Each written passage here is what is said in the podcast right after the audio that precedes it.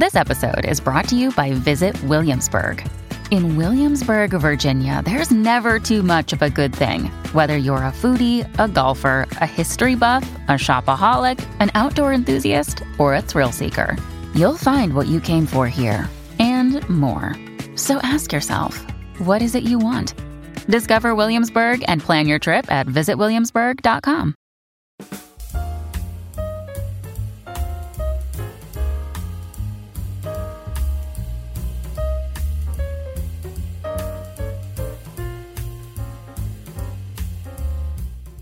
Hulu's Pam and Tommy, resurrecting a nineteen nineties tabloid story through a millennial lens. We're here today on Crew Call with executive producers Robert Siegel and D V. DeVincentis, as well as the episodic director and executive producer Craig Gillespie. Okay, how did you know that Lily could play Pam Anderson? How? I mean, she's amazing. Well, it's a bit of a leap of faith. Well, I could say from my end, it's like I was kind of unbelievably intrigued by that idea. It's like I'd known all her work in England, and she was she's kind of known for a lot of period pieces, and obviously uh, being British. But it's so it's a, it's a it's a real sort of leap to think of her for Pamela.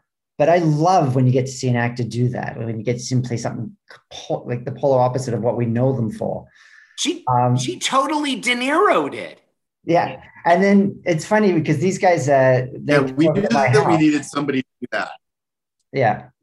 But, D- but it's uh, sorry, Robin D V came over to uh, my house. We had our first rehearsal with Sebastian and Lily. And, uh, you know, we were sort of running some lines, and then we're like, well, let's go out into the front yard and try that parking lot scene where they come out of the nightclub. And it was the first time we got to see Lily and Sebastian acting together.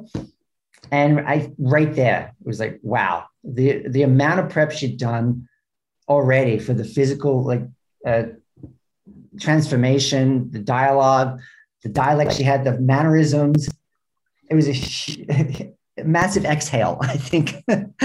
To be able to be like, wow, she's this is going to be amazing. The chemistry, and of, yeah, and, and also part of the design of the show is that um, you know, Pam kind of is not. There's more to Pam than we think, than than meets the eye, and so we're sort of subverting expectations that the audience has of of Pam. You know, we think of her as this sort of uh, wild, trashy bombshell. Um, but there's in fact a lot more layers to her. And I think to have an actress who also has this kind of, you didn't see this, you didn't necessarily expect this of her. I think, I think the two kind of, kind of go together really well, as opposed to casting, you know, like Megan Fox or somebody, who, you know, uh, I think when she was cast, everybody threw out kind of like, well, who's, who's wild. Um, and, and, Pam is a good girl, like Pam, and Pam is is is smart and savvy, and, and there's just many layers to her. And I just felt like um, to subvert expectations with the casting really fits with sub, with the way Pam subverts expectations, kind of of, of in, in her own life. What I'm getting to here, because she she totally, I mean, Sebastian is is equally amazing. The, the and but like Sebastian is Tommy in my mind. Is a short, possibly a short walk for him. But with Lily, see, here's the thing. I'm used to hearing the stories. I'm I'm very old fashioned. I'm used to hearing the stories like with, uh, you know, when Milos Forman was looking for his Andy Kaufman, and there's a wide thing, and they're reading people, and they're videotaping people, and it is a, and when they settle on the person that's going to play Andy Kaufman, it's, they've made, you know, it's it's all logic. It all makes sense, and the universe aligns. And and nowadays, when I when I quiz people, like, why did you? Oh, this person's amazing in the role. Why did you think? They're all kind of like, well, well, you know, like they just kind of just flippantly decided. And I, I and with her, I'm thinking, was it the eyes? Because she looks like her. I know she studied up on the part. That's out there. But was it the eyes? Was it like she's got the eyes and we can build around that in addition to the depth? You mean facially, resemblance-wise, or? Facially yeah. resemblance-wise, yeah. I think it's, I mean, I mean, it's I been a while since me, I studied Pam Anderson, but for me, she looks exactly like her.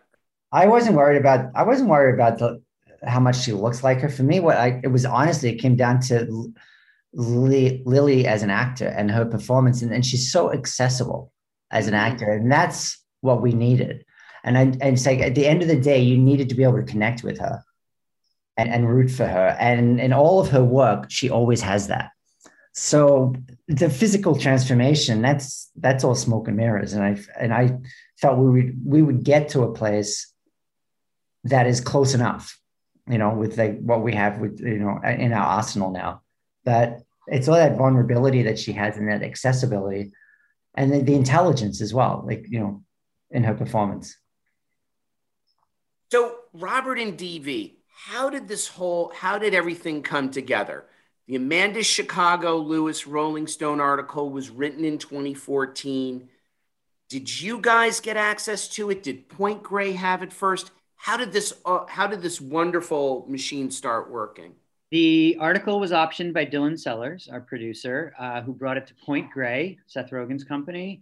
Point Grey brought it to Annapurna, who is our um, it's our studio, and then Annapurna and Sue Nagel. Um, at Annapurna hired me to write the pilot.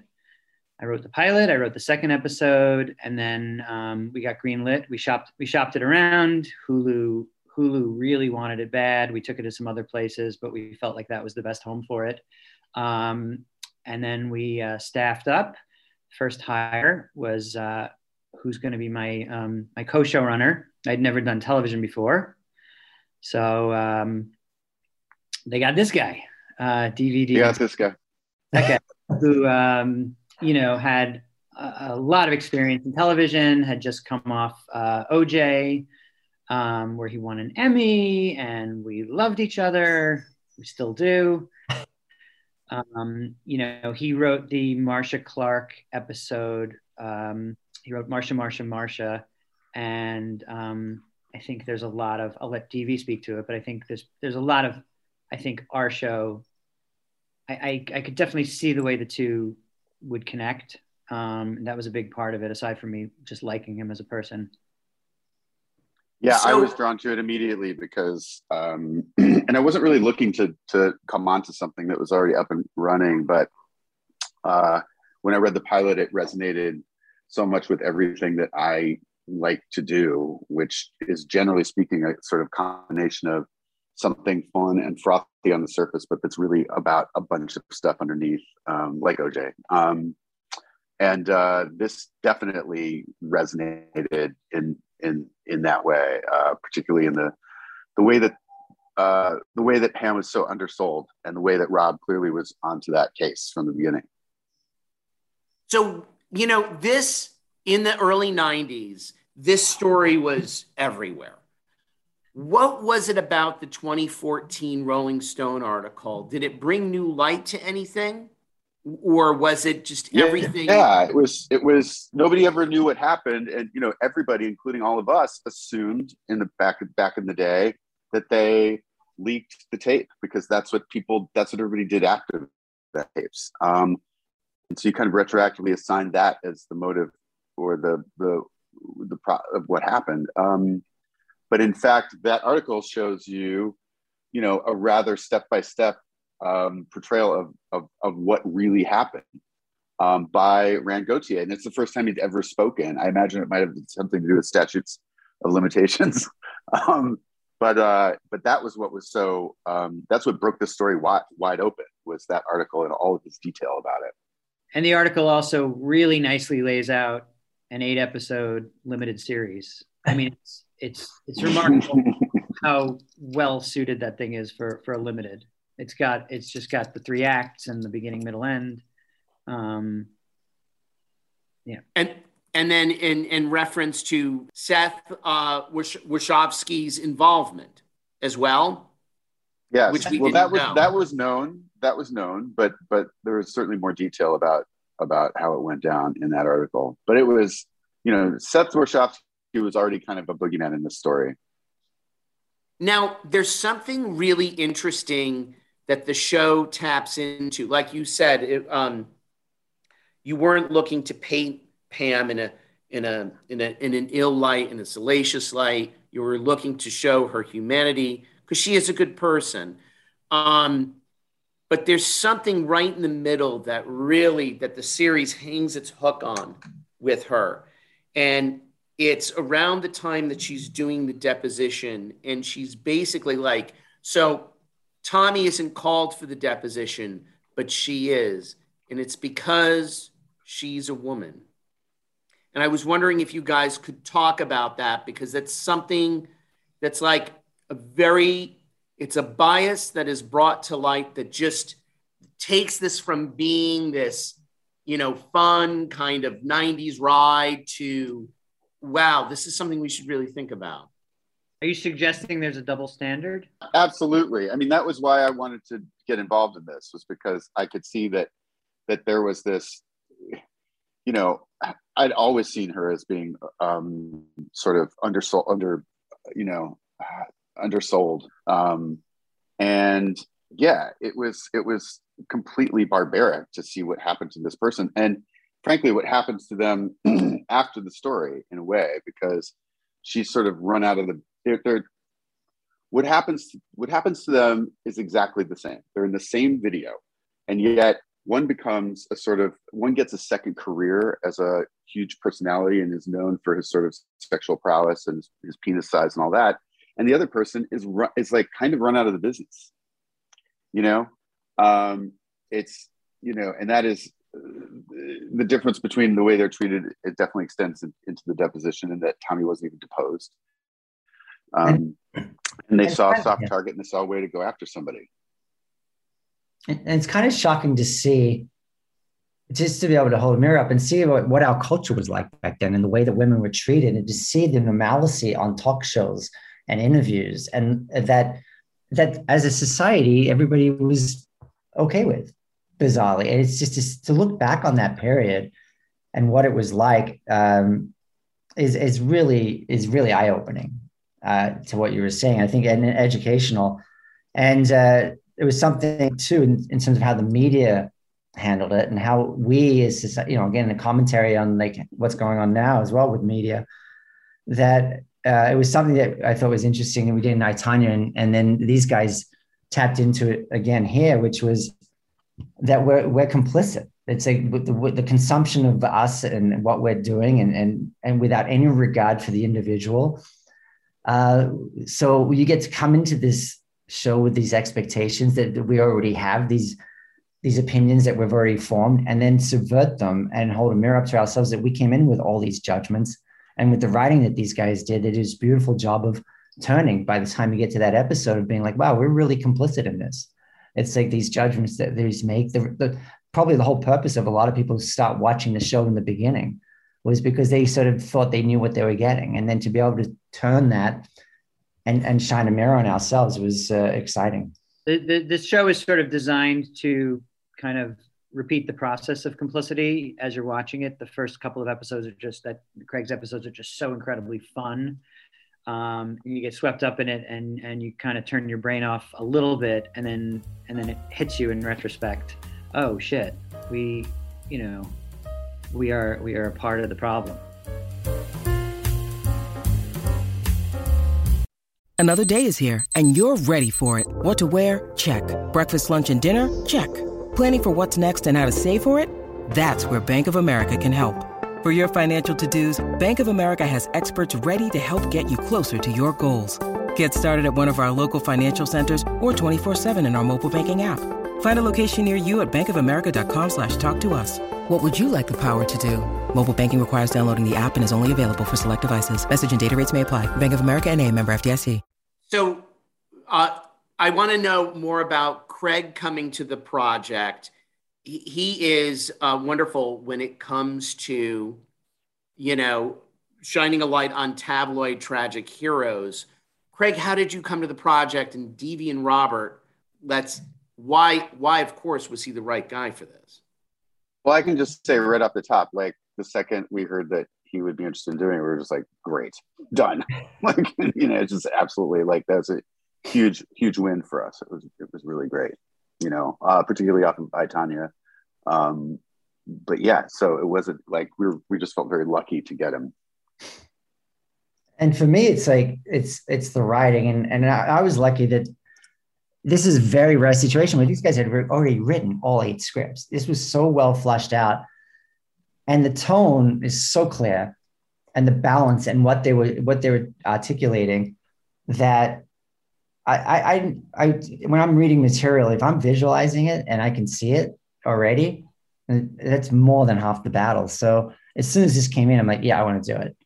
And it's like everything for me was like, just make sure, you know, I don't this and that, but yeah, just make sure I can do Pam and Tommy to my reps. Um, so it was, uh, I was incredibly excited about it. It's, I think they just, you know, it's I, the scripts, I don't think they really changed from the point that I came on. It's like they're already so well dialed in. And, you know, and, and the first three episodes do go through this very playful thing. But even by the end of the third episode, there's that great speech. You know, and D, I think it's D V wrote that one with Jane Fonda, where she goes to see her publicist. And you suddenly, it's the first time you're like, wow, there's a lot going on that we're about to be introduced to with this character. Have, have any of you heard from Pam or Tommy, you know, after this show has aired? And, and it, like, have you heard anything like they liked it there, or they were kind of, you know, uh, nothing from the Pam side. Um, Sebastian Sebastian has kind of struck up something of a friendship with Tommy. I know they've hung out a couple of times. Um, they met once before the show. While we were shooting, they kind of connected. I think um, they connected, but they didn't actually meet. Yeah. Right? And, yeah, they were supposed so. to, but they didn't. It was no, I think like... they met for the first time, like last month. Yeah, so I guess he's, I guess he's okay with it. Um, you know, he's I, I don't know if he's seen the show. I'm, yeah, I don't know. And Craig, coming coming back, talk more about the echo here with with I, Tonya. Is it is it basically kind of like the the early nineties tabloid machine and just how it reacts? You know, it can it can react.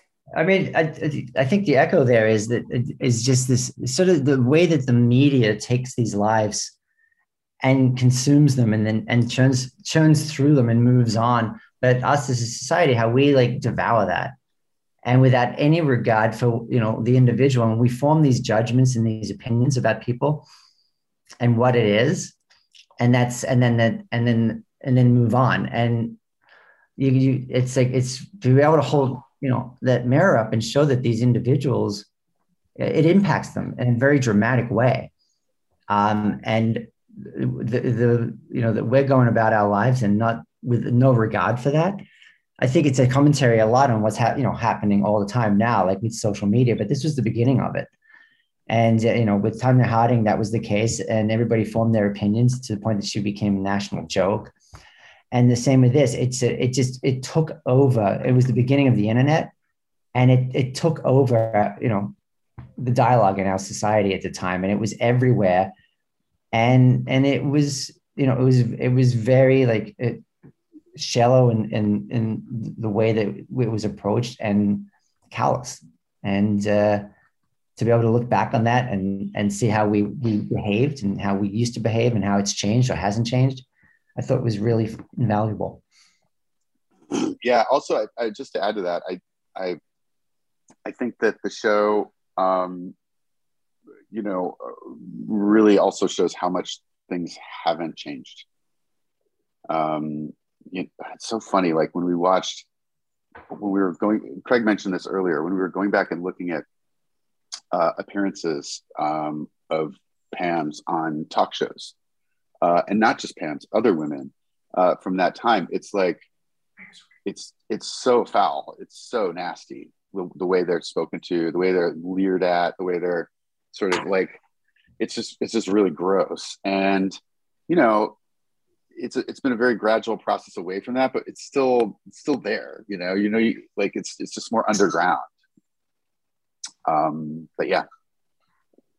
D B and Robert, how long did it take to write? You were saying the article was like a perfect, a perfect template for eight episodes. Uh, we had a four month, was it four months? Four month writer's room. Four, four or five months.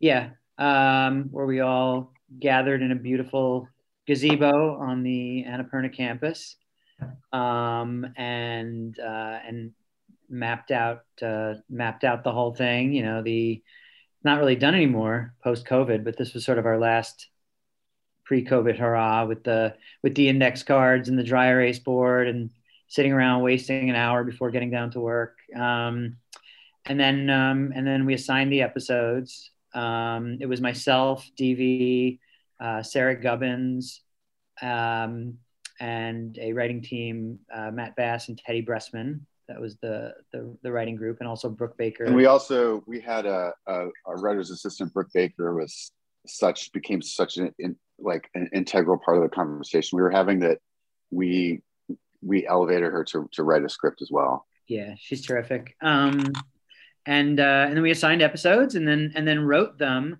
Um, the wonderful thing was that once we wrote them, we were originally going to shoot. We were originally going to shoot just a few months after the writer's room broke, um, ended, and uh, and then COVID hit, and everything kind of got put on pause. And we had like this twelve, I want to say almost twelve month period where we just put the thing down, were able to step away from it, come back to it with fresh eyes, and then have all this time to to refine it and fix it and rewrite. So, so the year after the writer's room, we got this gift. I, I COVID, you know, it's one of the few um, nice things about COVID was uh, for us, it gave us a chance to rewrite the thing. And looking back, if we had shot it, I mean, it changed so much just because we just simply had more opportunity. It went from being one of those classic T V, come on, hurry up, hurry up, write it, we gotta shoot it, to like something we could actually do the, the quote unquote right way, which is like have the time to to rewrite it until we felt like we got it right. Um, so that was that was kind of a, you know, a blessing in disguise of COVID for us. What was one of the big seismic changes? Because it ends on a very interesting note, and I and I, I, I like the ending very much. But I was curious if there were other endings um, that you were toying with. Um, no, the ending was always what I don't think the ending changed. I mean, it was a lot of what I'm talking about is just a ton of fine tuning, and you know. Um, within episodes. Yeah. Um, no, the ending was always, you know, it's a tricky, it was kind of a tricky ending, a tricky landing to stick um, because, you know, it's it's one of those, and the three of us, the three of us are all, I would say myself, uh, D V and Craig are all attracted to stories that end on, in real life, something really depressing and hor- dark happening. And, and you don't want to, You don't want to. Um, that ain't no way to end a show. want, yeah, it, I like everything. everything the Graduate ending.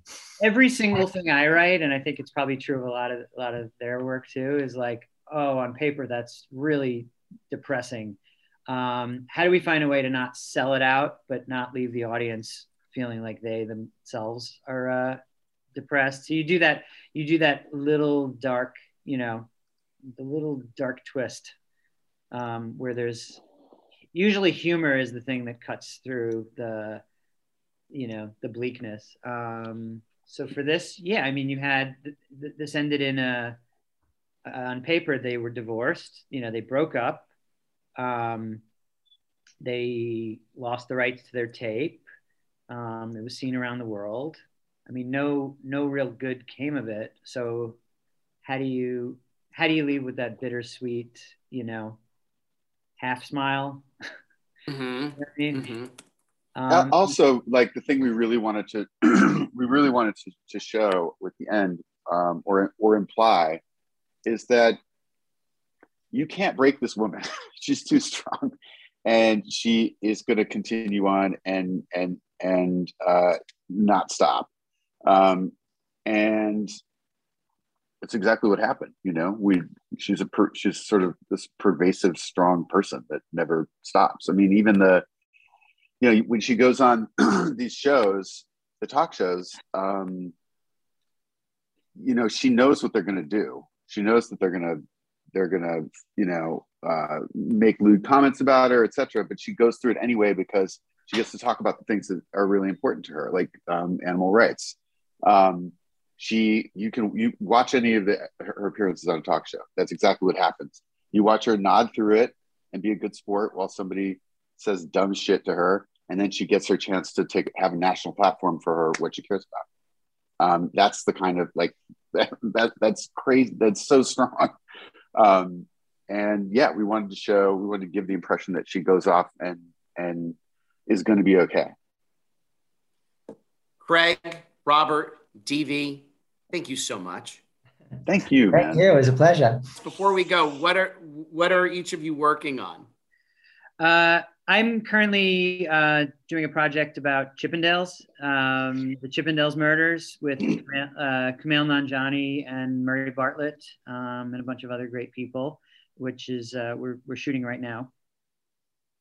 And um, and I'm uh, working on doing a film about GameStop this summer, which was the GameStop uh, stock that happened last year, which is kind of a, a wild and crazy story.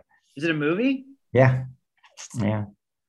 And uh, it's, it follows uh, it follows our lead, uh, Roaring Kitty, as well as all the Robin Hood guys and the Melvin Capital guys, and it's kind of a, a big mishmash of all these complicit characters. And D V? I'm just uh, trying to build this back porch over here. uh, no, I'm writing, a, I, I, I've just started writing a, a feature for uh, Netflix that we're kind of trying to get up on its feet and made ASAP about um, uh, Jimmy and A J Galante. They're father and son. Uh, Jimmy Galante was a uh, a sort of mob-affiliated garbage titan in uh, Connecticut who uh, loved his uh, high school senior son so much that he bought him a minor league hockey team to manage and own um, called the Trashers. And it's about what happens when uh, somebody is uh, only in love with um, the harshest parts of hockey and how it kind of brings this this town uh, to its feet. There's an incredible documentary about it. Yeah, it's a great documentary also on Netflix called Crimes and Penalties. Um, so I'm doing that. I also am doing an animated show at F X um, that's sort of in the world of the Grateful Dead, but it's about um, the transportive uh, uh, powers of psychedelics. Craig, Robert, and D V, thank you so much. Thank, Thank you. you. Thank you, Anthony. Thanks for listening to this episode of the Crew Call podcast on Deadline. I'm your host, Anthony D'Alessandro. Make sure you subscribe to us on Apple Podcasts, Spotify, or wherever you get your podcasts so you never miss an episode.